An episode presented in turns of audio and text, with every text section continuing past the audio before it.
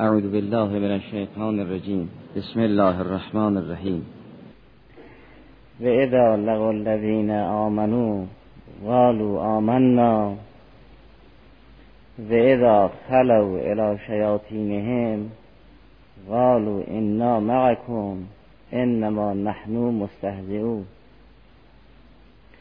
الله یستهزئ بهم و یمدهم فی طغیانهم یعمهون.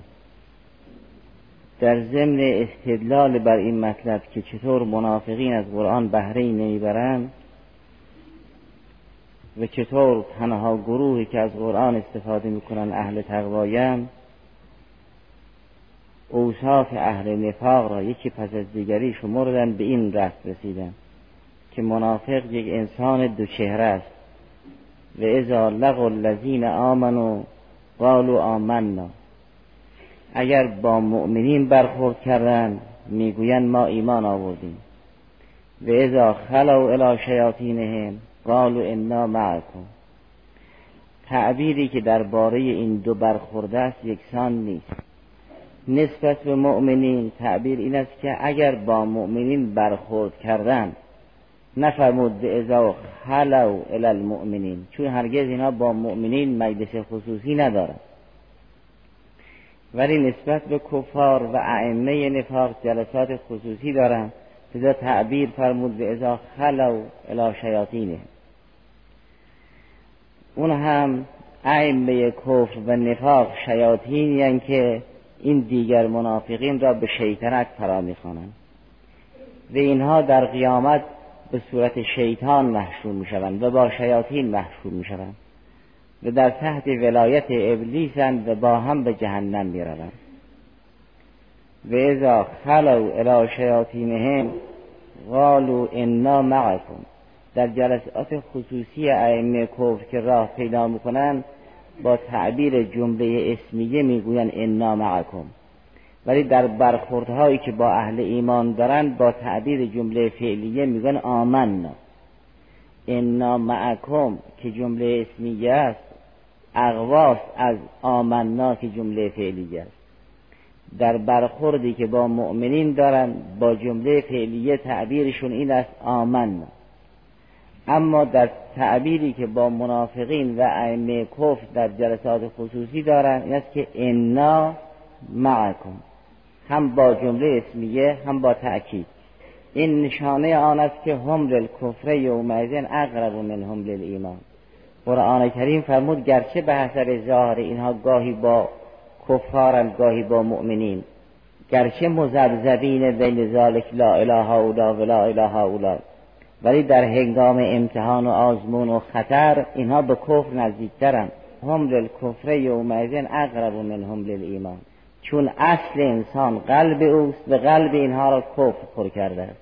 لذا گذشته از اون تعبیرات تأکید آمیز این جمله را هم اضافه میکنند، میگن انما نحن مستهزئون.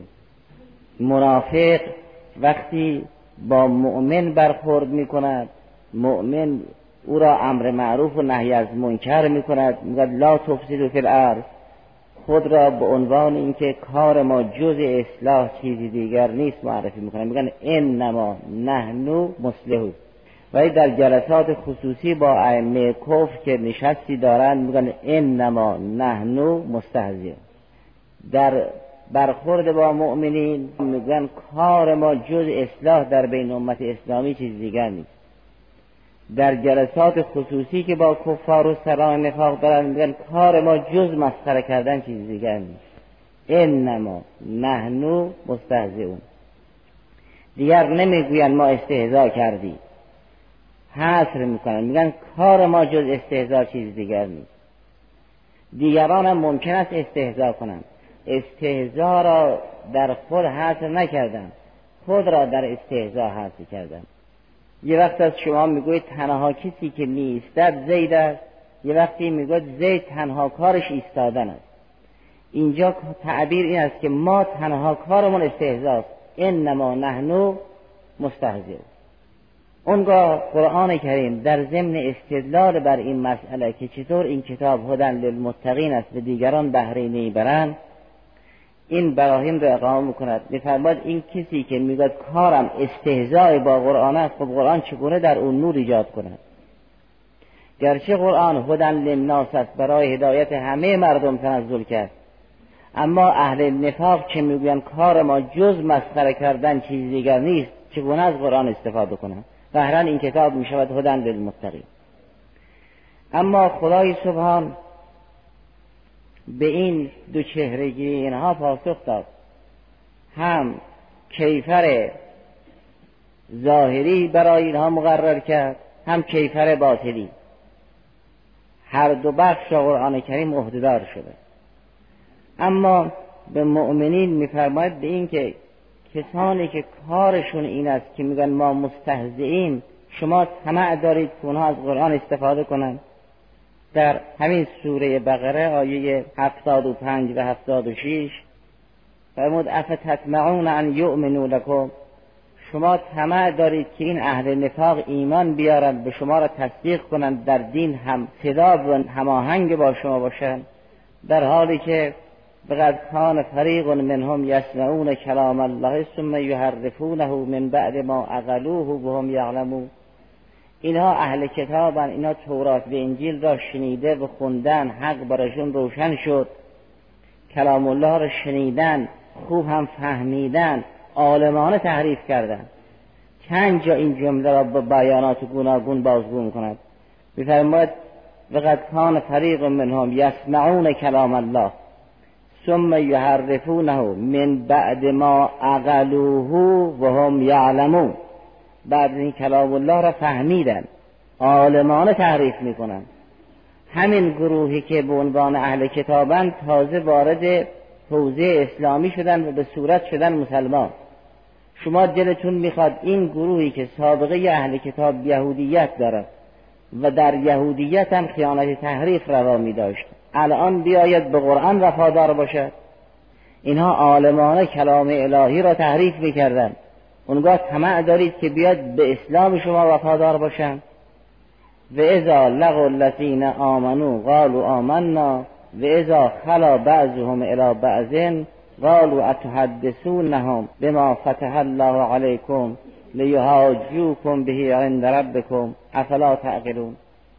همین منافقینی که اهل کتاب بودند و به حسب ظاهر ایمان آوردند و کفر در درون اینها تعبیه شده بود، وقتی به مؤمنین می رسیدن بعضی از اسرار تورات و انجیل را که درباره عظمت اسلام و رهبران اسلامی مطرح بود بازگو می کردن.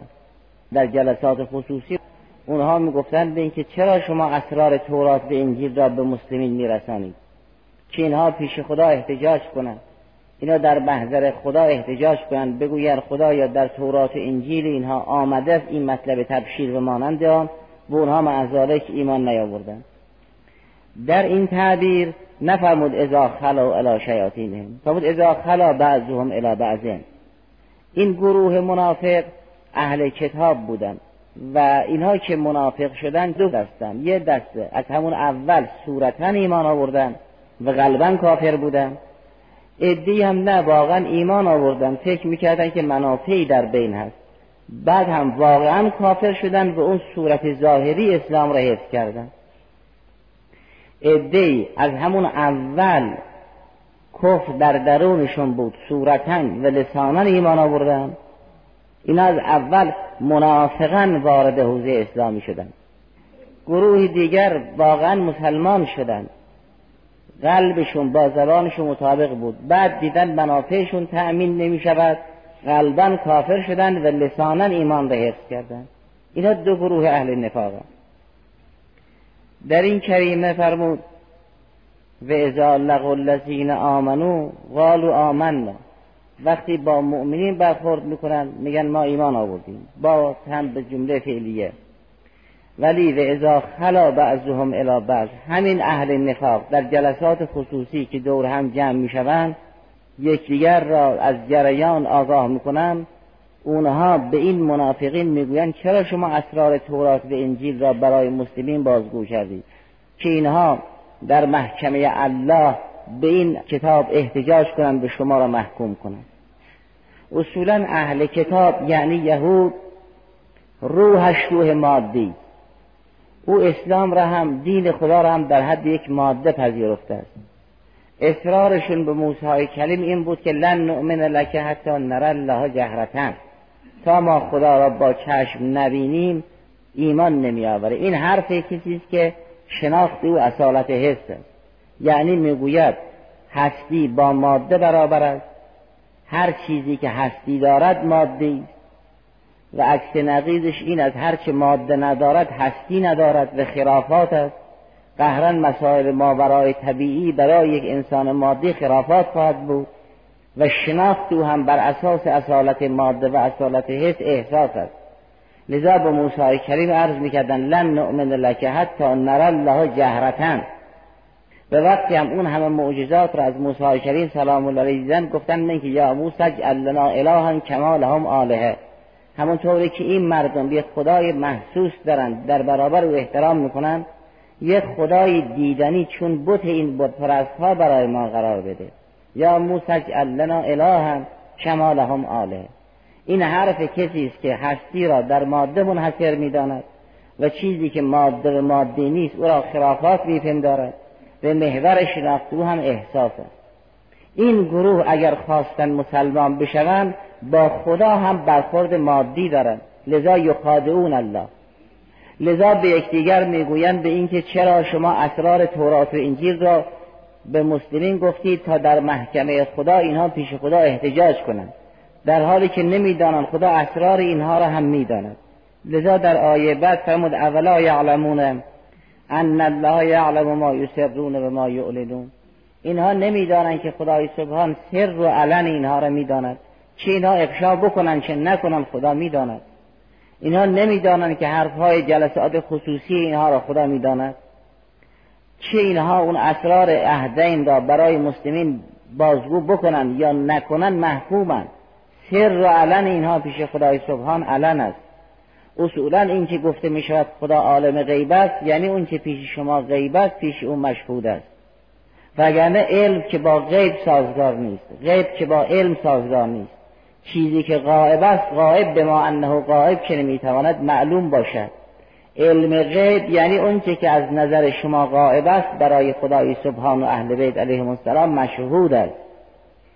اگر گفته می شود خدا عالم الغیب و شهادت است، به این معناست که غیبی برای خدا نیست، نه اینکه غیب هست معذارک او به غیب علم دارد. این ارشاد به نفی موضوع است، یعنی موجودات اگر به نظر شما دو قسمند، بعضی غائبند بعضی مشهود، نسبت به خدای سبحان که کل شیء شهید است همه مشهود است. چیزی نیست که پیش خدا و برای خدا غیب باشد، نه اینکه بعضی اشیا برای خدا غیبند و معذاله خدا به اونها علم دارد به عنوان علم غیب. اصلا علم با غیب جمع نمی شود، علم شهود و حضور است، معلوم مشهود و حاضر است. چگونه غیب معلوم می شود؟ اگر خدا علم غیب دارد یعنی چیزی برای خدا غیب نیست، لذا کل شیء شهید است. اگر او کل شیء شهید است، کل شیء مشهود او. اگر هیچ شیئی برای حق عاذب و غائب نیست تا خدا به غائب علم داشته باشد. فرمود اولا یعلمون ان الله یعلم ما یسرون و ما یعلنون. برخوردی که منافقین دارن برخورد مادی، این تحلیل عمیق عقلی را که منافق ندارد که خدا عالم به اسرار و نهان و آشکار است. لذا قرآن کریم فرمود به اینکه اینها برخوردشون مادی است و نمیدانند چه میگویند. درباره اینکه فرمود به اذا خلوا الی شیاطینهم، قرآن یک عده را با شیطان محشور میداند و کسانی با شیطان محشورند که در زندگی با شیطان باشند و کسانی در زندگی با شیطانند که از خدا رو برگردونده باشند و کسانی از خدای سبحان رو برمیگردانند که به نفس و هوا توجه کنند. اگر خدای سبحان فرمود من یعشو عن ذکر الرحمن نقیض له شیطانا فهو له قرین، این بدترین کیفر است که دامنگیر یک انسان غافل خواهد شد. فرمود اگر کسی از خدا و یاد خدا رو برگردون ما اون شیطان را همراه او قرار میدیم، قرین او قرار میدیم. مقارنت شیطان با انسان، هم بیانی که امیرالمؤمنین سلام الله داشت، مقارنت درونی است، یعنی در صفحه جان انسان شیطان آشیانه دارد. خدای سبحان فرمود اگر کسی از ما رو برگردان این چنین نیست ما او را رها بکنیم، ما او را تحت ولایت شیطان می سپاریم. و من یعشو، اگر کسی خود را به کوری بزند، اعشا یعنی کسی که کور است نمی تواند ببیند، تعاشی یعنی خود را به کوری زدن، تعامی، اشوا اون ناقص که بالاخره یا شبکور است یا روزکور قدرت بینش ندارد. باری تعالی فرمود اگر کسی از دیدن یاد ما کور شد این که نیست ما او را رها کنیم، ما او را به شیطان می سپاریم. نقیض له شیطانا فهو له قرین، در مال او شیطان راه دارد، در میلاد او شیطان راه دارد، در فرزندان او شیطان راه دارد و یوم القیامه با شیاطین محشور می شود. اینا که پیدایش اینها با شیطنت آمیخته است، نه کسب حلال دارن نه از راه حلال به دنیا آمدن، نه شیطان با اینا شریک است. خدای سبحان در سوره اسراء فرمود شیطان که در تحت تدبیر ماست ما او را به عنوان کلب معلم اغرا میکنیم که این افراد را بگیرد و در مال و در فرزند اینها شریک باشد.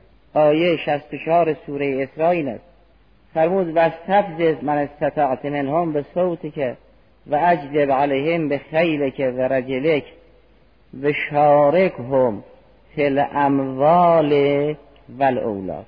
فرمود تو مسلحی، سوار نظام داری، پیاده نظام داری، همه در اختیار توست، بر اینها بتاز، اینا رو اسیر کن، اینا که از یاد من غافلن در تحت اسارت تو هستند. و شارک هم فی الاموال و الاولاد، تو شریک مال و فرزند اینها باش. شیطان وقتی شریک مال می شود نه به این معناست که یک مقدار غذا شیطان بخواهد و یک مقدار غذا را انسان بخواهد. این غذایی که انسان فراهم می کند، این مالی که انسان فراهم می کند یا مالی که انسان صرف می کند، در این صرف کردن ها و فراهم کردن ها یک کار صوری است که بدنه کار را انجام میده، یک عمل معنوی است که روح این کار است و نیت است و اراده. انسان مال را یا از راه حلال تهیه میکند یا از راه حرام. تحصیل مال بدنه کار است، اما حلال و حرام بودن روح کار است. مالی را که فراهم کرده است در هنگام انفاق و صرف یا در راه حلال صرف میکنند یا در راه حرام. اصل مصرف کردن مال بدنه کار است، اما اون نیت و اراده که در راه حلال است یا در راه حرام روح کار است. یک وقت انسان شریک فرشته است، یعنی مال را از راه حلال صرف میکند، در راه حلال صرف میکند و از راه حلال تهیه میکند. بدنه کار مال انسان است، روح کار مال فرشته است. فرشته شریک انسان خواهد شد، انسان با فرشته محشور میشه. یه وقت از راه حرام تحصیل میکند، در راه حرام مصرف میکند، انسان شریک شیطان است. بدن کار مال انسان است، روح کار مال شیطان. خدای سبحان فرمود درباره یک عده شیطان شریک مال و شریک فرزند و شریک زندگی اینهاست، یعنی روح عمل را شیطان میگیرد، جسم عمل را اینها میگیرند. و چون جسم و روح از هم جدا نمیشوند، شیطان و این شخص از هم جدا نمیشوند، در دنیا با هم قرینند. در آخرت میبیند یک دیوی با او بود و او را به بدی وادار میکرد و او نمیفهمید و با هم وارد جهنم میشوند.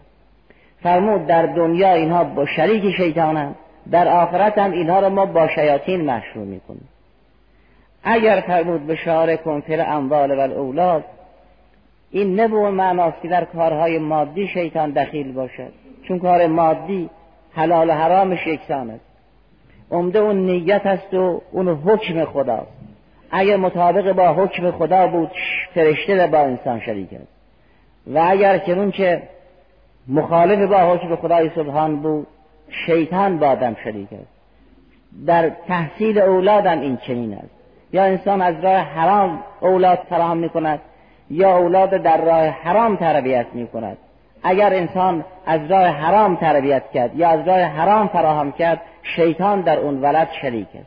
اگر شیطان در اون میلاد حضور داشت و شرکت داشت، خب سهم خود را میبرد. اونگاه در سوره مریم فرمود اینا با هم محشور میشوند. این چنین نیست که در قیامت اینها آزاد باشه. نه، اون که درباره ابلیس از خطاب خدای سبحان به او خطاب میکند، فرمود قال ارأیت که هذا الذی کرمت علی لئن اخرتنی الی یوم القیامة لاحترکن ذریته الا قلیلا قال اذهب فمن تبعک منهم فان جهنم جزاؤکم جزاء موفورا و ثم واستفتح. خطاب به ابلیس است. این ابلیس عده‌ای را به عنوان ابالسه میپروراند. اون شیاطین الانس و الجن تربیت شده ابلیس است. نه، این به عنوان کیفر است. فرمود به این که اونهایی که در تحت تدبیر تو اند و از یاد من غافلند اونها را بگیر، چون در بحث‌های قبل گذشت که شیطان مثل کلب معلم است. این چنین مجاز نیست که به سراغ هر کس برود. شیطان در حد وسوسه همه را دعوت می‌کند به گناه. این وسوسه نعمت بسیار خوبی است. اگر وسوسه نباشد که جهاد اکبر مطرح نیست. اگر جهاد اکبر نباشد که کسی به مقام ولایت نمی‌رسد.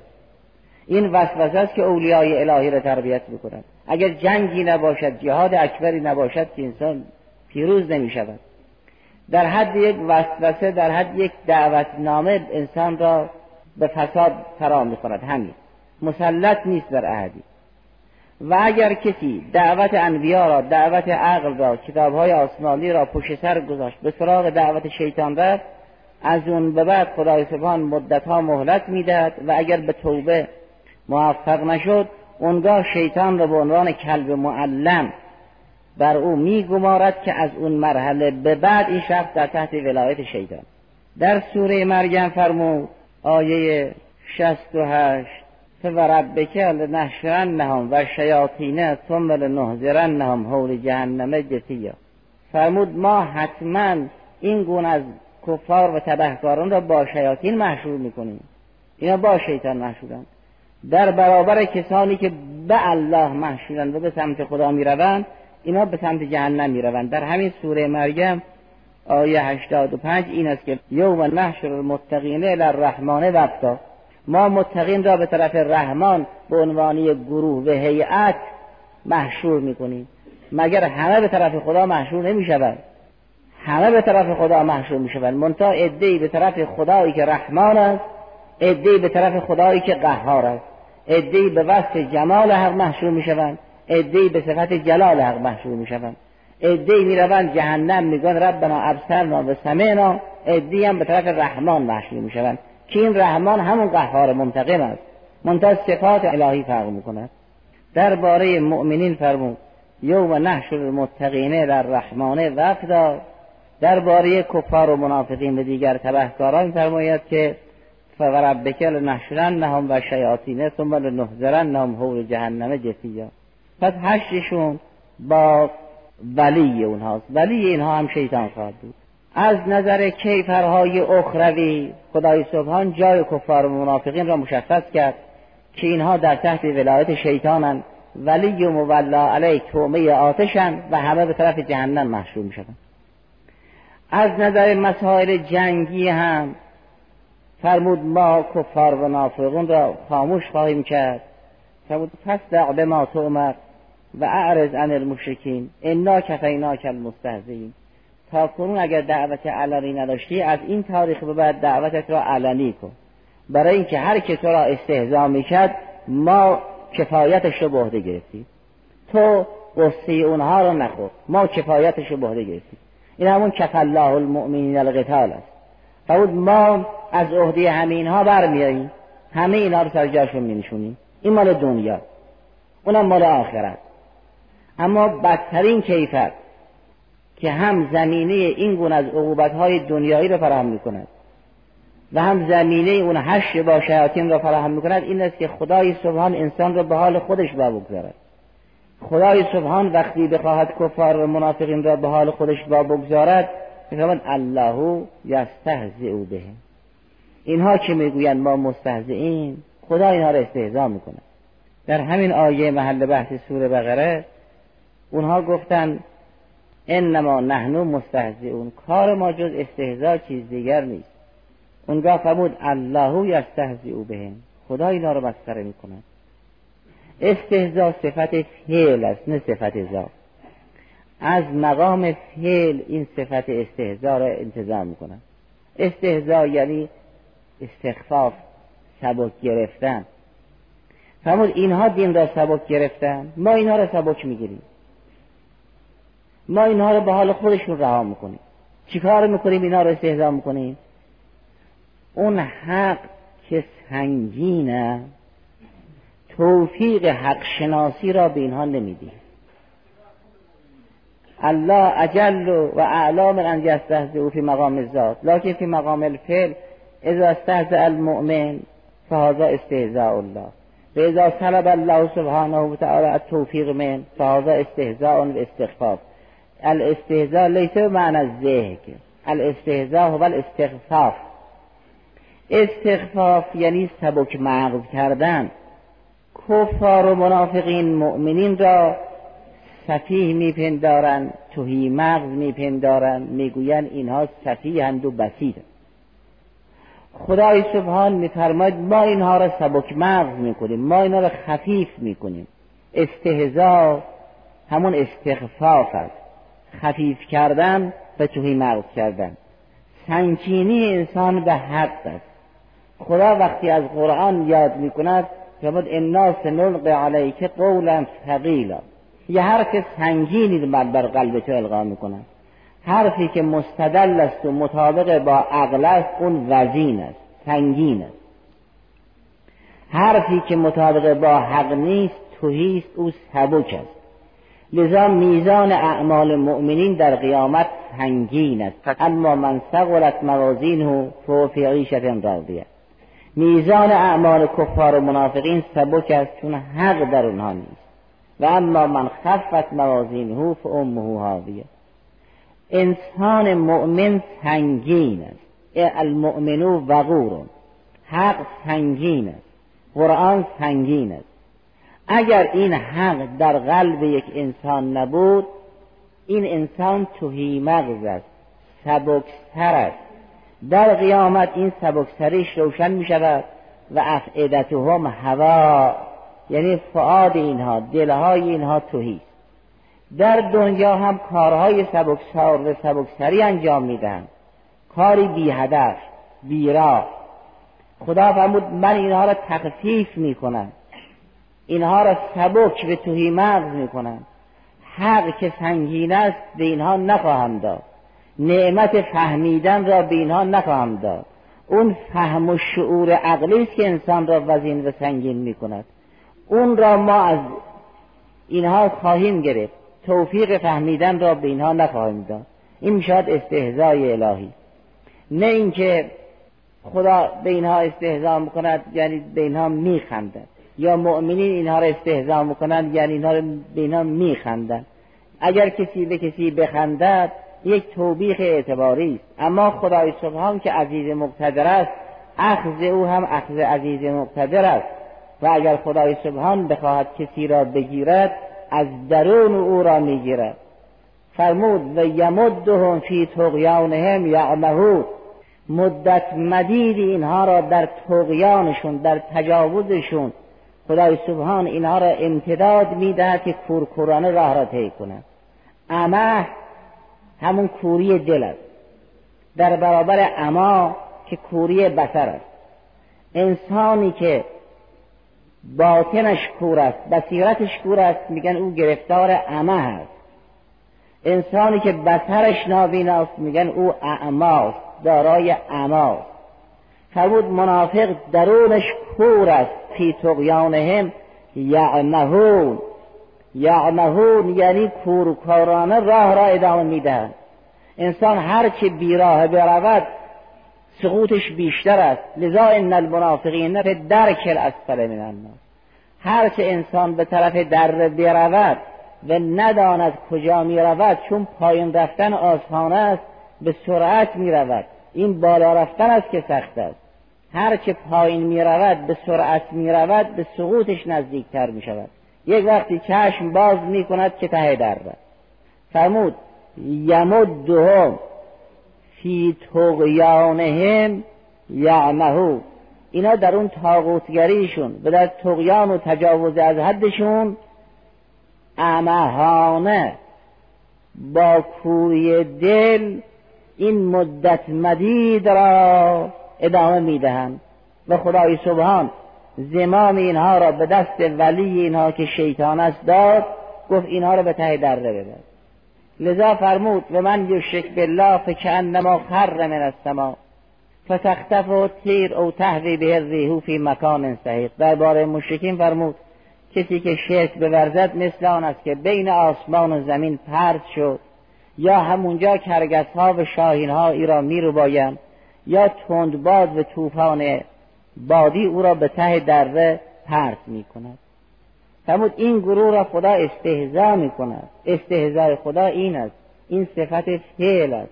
فعل خدا اگر به صورت استهزا بیان شده است فعل کیفری است. پس خدای سبحان منافقین را با سه کیفر میگیره. بدترین کیفر این است که اینها را با همون کوری رها میکنه. دوم این که مسلمین را در جنگهای نظامی بر اینا پیروز میکنه. سوم این که منافقین را با اولیای نفاق شیاطینن یک جا به جهنم میبره. اعاذنا الله من شرور انفسنا و سیئات اعمالنا.